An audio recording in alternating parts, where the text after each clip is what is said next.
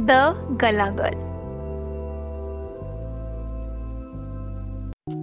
रोंदू फटा स्पीकर लकड़ी, आलू, गुब्बारे जैसी फूली हुई हाथी। हवा से उड़ जाओगे? सफ़ेद दूध, कोयले से काली कौआ भैंस, बंदर जैसी शक्ल ओवर एक्टिंग की दुकान। चमकी धमकी वाली आंटी, चिपकू बाल, नाली का कीड़ा। मेकअप का शो मगर मच्छ के आँसू। गवार गाँव का फ़िल्टर मॉडल, छीला हुआ मुर्गा, नर्ड की बियर्ड दिमाग से मेंटल थम जाओ भाई। थोड़ा सांस तो ले लो। या तो इस जजमेंटल एक्सप्रेस का आखिरी स्टॉपेज ही बता दो। ताकि तब तक हमारी आँखें, कान और जबान सो सके। क्या है ना? अब सफ़र थोड़ा लंबा हो चुका है। थक गए हैं अब सुनते सुनते गला गर्ल सच में थक चुकी है।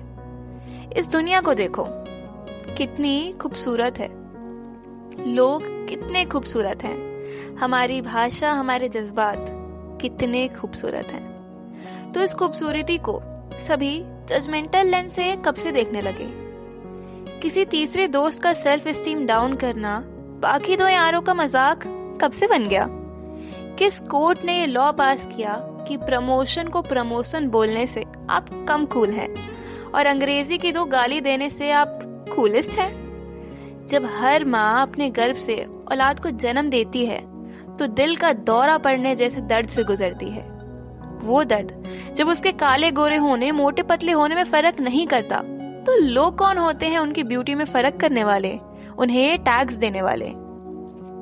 खाना तो आप जम कर खाते हैं लेकिन सोचिए, अगर उसमें नमक ना हो तो कैसा लगेगा?